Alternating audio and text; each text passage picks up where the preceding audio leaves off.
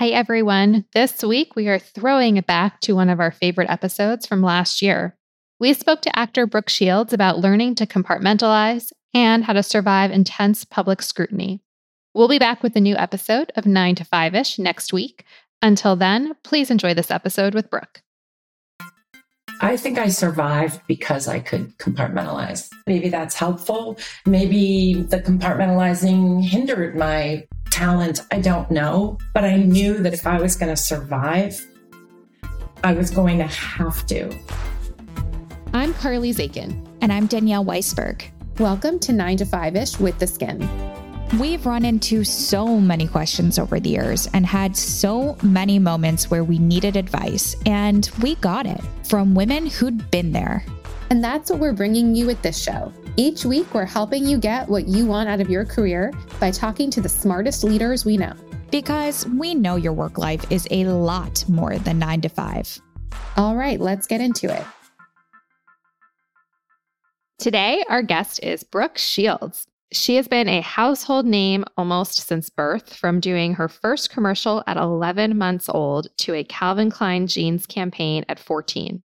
She achieved notoriety through blockbuster movies in the 1980s, like The Blue Lagoon and Endless Love. Since then, Brooks become a Broadway actress, starred in sitcoms and TV dramas, written two books, and raised two daughters. And now she is starring in and producing the upcoming Netflix Christmas movie, A Castle for Christmas. Brooke, we are so excited to have you. Welcome. Well, thank you. Thank you for welcoming me. so, before we get into the conversation, we like to warm up. We're going to do a lightning round. Quick questions, quick answers. Let's do it. What is a secret hobby or skill that you have?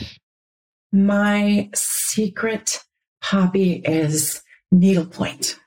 Oh, that's a really good one. I am needle pointing a backgammon board. Like I have to be on the set doing something like some kind of craft or something. Okay. What is the last show that you binge watched? Hacks. Oh, I haven't seen it, but I heard I would really like it. Oh, please run, don't walk. Okay, my next question. You've starred in many things that are beloved shows and movies of mine, but one of my most favorite roles you've done is when you were on Broadway and you played Rizzo in Grease. Oh my goodness. How old were you? You must have been a baby. I was I was a child, but I remember it vividly. oh. What is your favorite line or song from Grease? There are worse things I could do. Fair. When was the last time you negotiated for yourself? About 20 minutes ago. what did you negotiate? I negotiated someone's fee for a prospective job. How does taking time to slow down fuel you to move forward? I never slowed down in my life till more recently in the past few years. And the fuel that I get from just doing something healing for myself, and, you know, sometimes that can just be hanging out with a friend or watching movies or doing something where there's where the, the regular noise is stopped, I find that I reemerge from that even stronger and more powerful. I just sort of it's almost like that time the energy starts starts building up. Okay, we're going to move into the meat of our show. You started working when you were you couldn't even walk. You were less than a year old. and then you became famous as a teenager. You've talked a lot publicly about what your family dynamic was and, you know, what a unique childhood you had. But what was your support system? How did you basically stay normal? There's a few elements that I think my my mother set in motion. She never moved us out of the East Coast. We we never went and moved to Hollywood and pursued all of that, which is rushing through high school and basically only being educated on set. And I think that even just that element for sure gave me a perspective and a more grounded way of being in the world. And when that's all you know, regular grade schools, regular high schools, I think you really do have an understanding the world you may inhabit at certain times is not real. It's just not your real world. It's kind of crazy. It is something that you can go in and out of to a certain extent. And the other piece is my mom always made sure I had someone my own age around me. So I always had a partner in crime. You know, I never felt like I was the only kid in a sea of adults. And my parents never spoke ill of the other. I mean, they got divorced when I was five months old. My father's family is so the opposite of any way that I grew up with my mother or my working life. And I was talking about this today. I've got this movie coming out and it's coming out the day after Thanksgiving. And everybody in my life outside of my family, they're all want to watch it. And I know for a fact that I'm going to get to my family in Florida and it's not even going to be mentioned. And it's funny because my feelings aren't hurt or anything, but that's how I grew up. My youngest sister grew up with not an inkling of what I, I did. And it wasn't until she got much older and friends of hers would say things like, that's your sister. And it's so interesting the sort of power of that kind of compartmentalizing. and sometimes it's not good, but it really served me. You know, and I'm going to go down to Florida. I'm going to be like, no one's going to watch my movie. but it's okay. well, they will you know? now because they're going to listen to this podcast. um, no, but it's like, you know, and I, I'm not, never hurt my feelings. It actually just helped me understand that you know, it's not everything. It's not the only thing. Yeah. And if I sat and set my sister down and said, look, this is really important to me, please watch it, they would watch it. You know, it's interesting. On this show, Danielle and I, we're co-founders and we're friends. And we talk about how like unique it is that like 10 years in, we're still really good friends and co-founders of a business. We've had people on here that also are co-founders and friends or work with family or work with spouses and just kind of the unique dynamic of bringing work home, home to work, and into your kind of personal life. You and your mom, in particular, were infamously just this tight, tight duo for so much of your career, where like she was your manager, she was with you for all of your early success. I would love to understand how you've dealt with that, both the good part and maybe the parts that you're like, I wouldn't repeat. Your advice to those who think about working with family or working with those kind of closer to them. You know, I think it's always fraught no matter how you look at it. And boundaries are the most important thing. On the one hand, I think family you can trust more than anybody, friends, family. On the other hand, if money's involved, that's when it gets tricky. I think full communication has to happen. I was very enmeshed with my mom. I knew nothing other than being in this industry that I was in. Kind of, it happened to both of us and not knowing any other way. In hindsight, I think it would have been healthier to have a bit more of a delineation between my professional life and my mom. However, the way she protected me in an industry that basically devours its young, you know, I never had a Me Too moment when all the other young people were. You know, I was, she was so avariciously protective of me that I was spared a lot. The flip side is I was quite naive, really never thought anybody would do anything to harm me or hurt me or double cross me or anything. So I think that I would have been more confident and more comfortable, I think, in the machinations of how the business works if I understood the separation of it. But it was a different era. You know, listen, if I could, I would only work with my friends.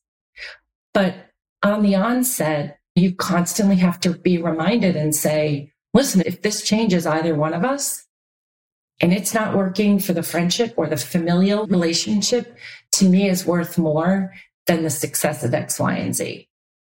And to me, I think as long as those conversations keep getting revisited, I think friendships can become stronger and they can endure. You know, I love working with my husband and we've never been afraid of it. We've only done it a couple of times, but it was great. How did you know it was time to break up that professional part of your relationship with your mom when you were about 30?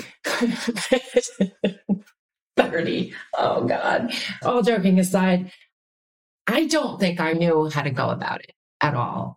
I also had to keep my mother alive. And she was an alcoholic and an adult child of an alcoholic is a whole other type of dynamic. You are in a position where you feel it's all your responsibility to keep them alive and to take care of them. And so there's that piece. And a couple of things happened. I met my first husband and in expressing of all my desires and dreams and really things that I wanted, I found myself saying, I can't be 30 not working, not doing the very thing I wake up for every day. And he said, Well, then what's stopping you? And I said, I don't know. And he said, Well, do you have an agent? And I said, No. And he said, Go take the steps to be the professional that you're claiming you want to be and claiming that you feel like you should be doing. And that meant severing from my mom because she didn't know how to share me. Yeah. So he helped me lovingly take care of her and extricate myself from her. I think I knew it for a long time, but I don't think I ever had the strength or the courage to to do it because I felt like it would kill her. Yeah, I can't imagine. You were so infamously sexualized at a young age in the industry. Like pretty baby, Calvin Klein, the Blue Lagoon, it was considered really normal how much you were put out there and how much the media talked about you as like an object of, you know, when are you going to lose your virginity? when did you get your period? I mean, like it's crazy. Me and Britney. I mean, like, yeah, like how do you think about that? How do you look at what happened to Britney? What is your personal view on what the industry did? You can't really just blame an industry, right? It's societal on the one hand, sex sells, right? It's been sold since the dawn of time. Okay. So you've got that piece. Then you've got youth and innocence. And there's this appeal to that. When you see the press really, I mean, when I look at the way they spoke to me, and I've had to recently look back at many of my earlier interviews and in seeing the Britney, you know, this this sort of blatant like who else in your in the world would you say, so are you a virgin? Like, where is the respect? I cringe at that, but I cringe at it from the press's perspective. And I sort of think, shame on you. There's such a disregard. And you look at how Britney responded, or you look at how I responded, and you just think, oh, that that poor little girl, those poor little girls, like it's so not fair. So you grow up sort of acclimating yourself to, oh, okay, they're going to think they get the real me and they've got all of me because they're able to talk about these topics. But I'm always going to take a part of myself and that will be guarded. Guarded meaning I will protect it. Did you consciously know you were doing that at the time? I really think I did because to me, like at 13, you were like, okay, this is. We underestimate children's ability to decipher situations and read the room. I have two girls, and you think kids aren't listening or you think they're not registering any of it. And then they'll come up with something that is so spot on, and you think, you're so clear. You're like little animals who can smell fear, and they'll say something my one daughter came up to me one day and said, Mama, she's not the boss of you. And she's talking about someone whose job it was to tell me exactly what to do. Your boss. it was like my real boss. But what I think that even at 13, when you've been in the business as long as I had already been, you start being able to walk into a room and go, friend, foe, friend, doesn't matter. Don't trust something. There's something that you have and it's primal because it's a survival tactic. I think kids have it. I was making movies since I was nine. And you spend enough time watching people react to each other and how they treat each other. And I started to realize that no one was interested in my answers because they would ask the same question in different ways because they wanted a different answer. And in a lot of these early interviews, you see me say, well, you just asked that question, and this is still my answer because X, Y, and Z. And then they say, yeah, but you know, I mean, come on, you know. And then I'd say, I think you want me to say something differently, but that's not the truth. And you watch this little person be able to stand up for themselves. Yeah. And I, now that maybe that's just my character, maybe that's something else, but I think I knew early that if I didn't guard something for myself, that would just all be eaten up. And so I had friends that I could gossip with about things. My mother always had my stepsister come with me so that we could laugh. I was a cheerleader in school and I, I did all the things that felt as if they were my real life mm-hmm. so that the rest could almost be like a sport. So if you I don't know if you watch any like the Britney docs or any of the footage, but when you watch it, are you like PTSD? Oh my gosh, like that is a version of what I went through, or are you just like, thank goodness that wasn't me? I just had this conversation with Drew Barrymore as well, and I'm older than both of them, and I always felt very protective of Drew because we were sort of at the same time and we were in the frenzy of all of it. I look at the Britney doc and say, wait, who's on her side? Where's her mom? I don't know Britney. I don't know any of it. But what I do see is when I watch myself, I also knew that the minute I got off camera, my mom would sort of say, well, that guy was an asshole. Or, mm-hmm. yeah, fuck them if they can't handle the truth. I mean, my mom was like brutal, but we had, we would go back into our little bubble of us against the world. And a lot of the time I see young people and they don't have an us.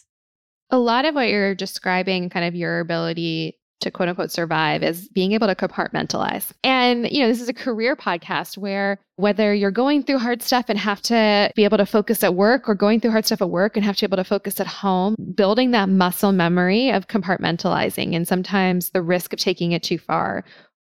Do you think you're a really good compartmentalizer? I think I survived because I could compartmentalize. Maybe that's helpful. Maybe the compartmentalizing hindered my talent. I don't know. But I know that in order for me, I knew that if I was going to survive, I was going to have to. And I looked at it as columns. I would put myself in a certain column when I was with my dad's family. I would put myself in a certain column when I had to go be in the public. But it's the compartmentalizing for me as a kid was very helpful because it, was a defense mechanism. You see children in abusive families and if they can compartmentalize and have a fantasy world that maybe saves them from that, maybe that will help them down the line. I don't know. I think you can take it too far and not know where your real life is. But I always looked at it like a wheel and I was in the center of it and each compartment was a spoke. And I just had to sort of put on that character so that I could survive in it without it feeling like it was going to devour my reality. For those that struggle with being able to do that in their everyday, being able to show up either at home or at work or social life, whatever it is, if they've got something else on their mind, something else kind of gnawing at them, what is your advice on how to build that muscle to compartmentalize? I think sometimes you have to pretend. Maybe it's all sort of self help, just sort of a fake it until you make it. I noticed that at times with my children, I would carry whatever went on in my day. I would carry it into story time or bath time or, or whatever it was. And I started watching myself miss out on part of their growing up and their childhood. And I started thinking, oh God, well, I haven't been fully there, but then I'm also not fully over there. And I thought, how am I going to do this? And so I started saying, if I am in that room, I'm going to be fully present. And sometimes it means like shaking your head or doing something that reminds you. And then if you allow yourself to step into that place, maybe it's five minutes. It's going to take a while, but then that five minutes, you'll realize, oh, my blood pressure went down a little bit, or oh, I just took a deep breath, or oh my God, I unclenched my hands.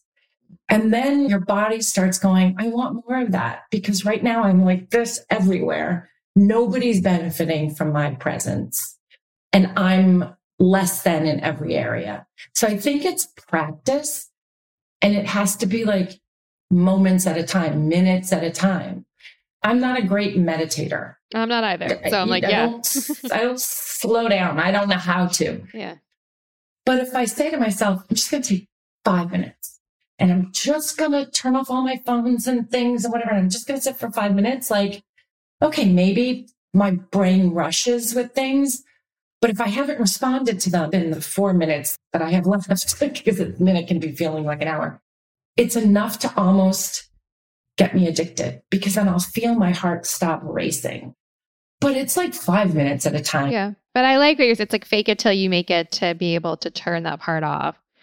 When you became a mom, you very publicly became one of the very first celebrities to come out and talk about postpartum depression and also the fact that you sought medical help for that.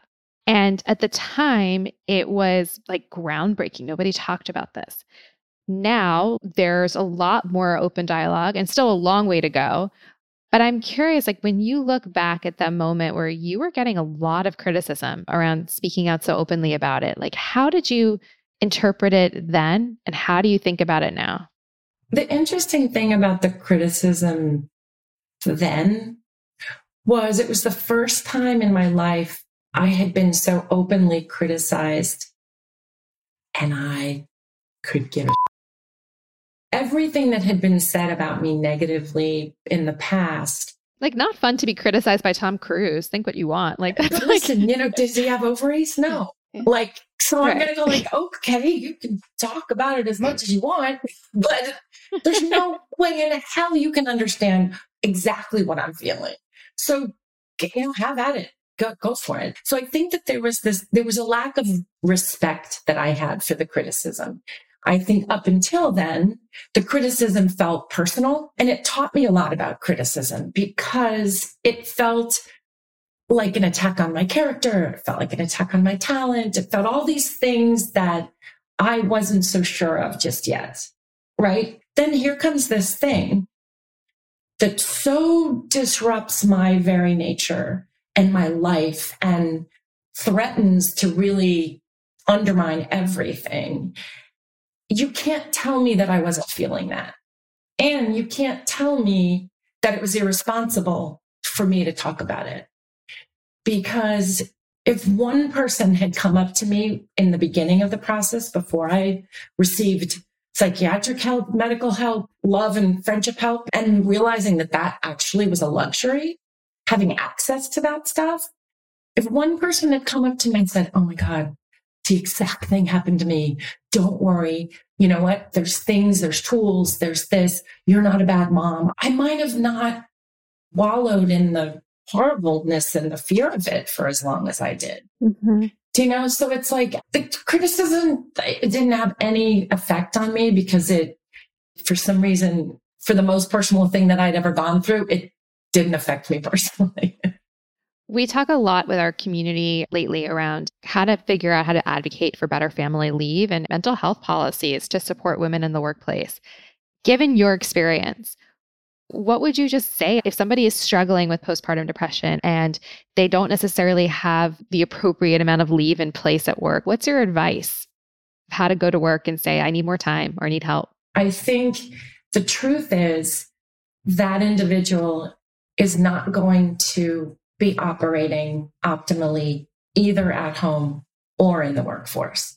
So maybe a way to approach the workforce is to say, I'm not even doing my job to the best of my ability. And then you're home and you feel like you're not even really there. Seek help from people who are the experts in this area, whether it's legally what you are able to ask for. Maybe, I don't know exactly. There are experts in all the fields, psychological. And I'm saying ask friends to help guide you. Look to the experts because the information now is more readily available. And maybe there are loopholes. Maybe there's something that you're not really aware of. But the most important thing is to speak up if something is not right with you you and I started the show before when we were getting ready talking about our various health journeys around self advocating mm-hmm. with, with doctors. And you've been very public this year around a leg injury that, that you had. I think that that advice around you are your own advocate and, and speak up is what I hope our listeners take away with today. And there's nothing wrong with it. There's not like it's your prerogative to be able to self advocate. It's not selfish. It's actually so much more, it takes strength to do that. And that's the hardest part about it is really stepping forward and saying, something is not right. What are my options? And not being afraid to admit your weakness or your fear or anything. Because if you verbalize it enough, you'd be surprised how people will come forward and either help you or help you with introducing you to somebody else. And then you start building this kind of strength community around you. So that's what I want to say. You have described yourself as kind of a brand that has existed for 56 years. Your brand is expanding into Christmas movies, which I'm so excited about. And you have this new movie on Netflix coming up, which is also a big deal, not just because you're in it, but also because it's a romantic comedy starring a woman over 50. And that doesn't usually happen. How do you want your brand to continue to evolve? I think it really has kept evolving and it has been 56 years in the making because at every step of the way, I keep learning more about myself. I want to keep evolving. I think that that's what we don't really understand about women. We think that you hit 40 or 50 or whatever your magic number is. I think in society, it's like the minute you can't have children, you're worthless. You know, it's what you do then, what you don't accept. And so for me, I will not accept not continuing to evolve. And that can mean any number of things. You know, I just know that to me, this is a new beginning for me. It was so refreshing that Netflix actually told me they want to do sort of female empowerment stories that are for women over 40 because we're not over at this age. I started a platform called Beginning is Now, which I look at as a 360 degree well-being platform. We are content and commerce. We will definitely be more commerce when we get all of our ducks in a row. But it was important for me to build that community because we can't be done just because we hit a certain age or just because we can't have children or don't want to have children. You know, our validity really goes way past all of that. And that's where I'm evolving is really believing that I'm not over. You're not you're definitely not over and I'm very excited for you. I want to end with a listener question from Kelly who wrote in and said, "Brooke, how has your approach to personal and professional boundaries shifted during your career?" Oh, that is a good question, Kelly. I don't think that I ever had any boundaries personally or professionally growing up. I didn't have to have them because I had a fierce mom I also didn't want to have them because I was afraid if I had boundaries that people wouldn't get to know the real me. And all I wanted was to be liked. And it's, it wasn't until I started really, it started a bit in college and it was through having my own opinions. That was where my first sort of understanding of boundaries came into it, which was, oh, I can have my own opinions about something. I can read a book and see something that maybe I don't agree with someone else's opinion or whatever. So that was sort of how I started having boundaries around what I thought. I used to say, you know, mom, do I like this kind of cookie? And it didn't occur to me to taste the cookie, see if I like the taste of the cookie. Yeah. Then it morphed into, I think this is important in this book instead of saying, what should I write about? And then you tell me what's important. And then that's what I'll sort of regurgitate. Then as I got older, it started to become more about my personal style, my feelings about things. And then all of a sudden I was starting to have children and people were telling me how to raise my children. And I thought, listen, all due respect, I'll learn from the best, but they're my kids or this is my body, I'm going to take care of it. It was painstaking. And in my industry too, it threatens people if you have boundaries. It threatens people if you have an opinion. So I got out of college thinking the press was going to think it was brilliant that I had, you know, intelligence all of a sudden or literary capabilities or, you know, and I was really shocked at how they didn't, they didn't like it because they couldn't control me. And I think that's the interesting thing about boundaries is people don't want other people to have boundaries because then they can't get at them and they can't control them. And it's taken a long time. And now I'm clearer in many areas. I'm not clear in all of them and I'm working on it. Our very last question is Brooke, who else should we have on the show? Oh my gosh. Have you ever had Ellie? Have you had Ali Wentworth? No, we haven't. I would love to have Allie. Honestly, she's so brilliant, so funny. She's a great mom. She's got a new book coming out. She's so smart and just brilliantly funny. And I mean, her podcast is brilliant too. So, love to bring her on. If you can introduce, that would be amazing. Brooke, such a pleasure to, to have you on. Thank you so much. Big fans over here and really appreciate the candid conversation. Thank you. Thank you very much. Thanks for listening to this episode of 9 to 5 ish with theSkimm. A new episode will be in your feed again next Wednesday. In the meantime, check out our news podcast, Skimm This. Every Thursday, we cover what you need to know each week in 30 minutes or less.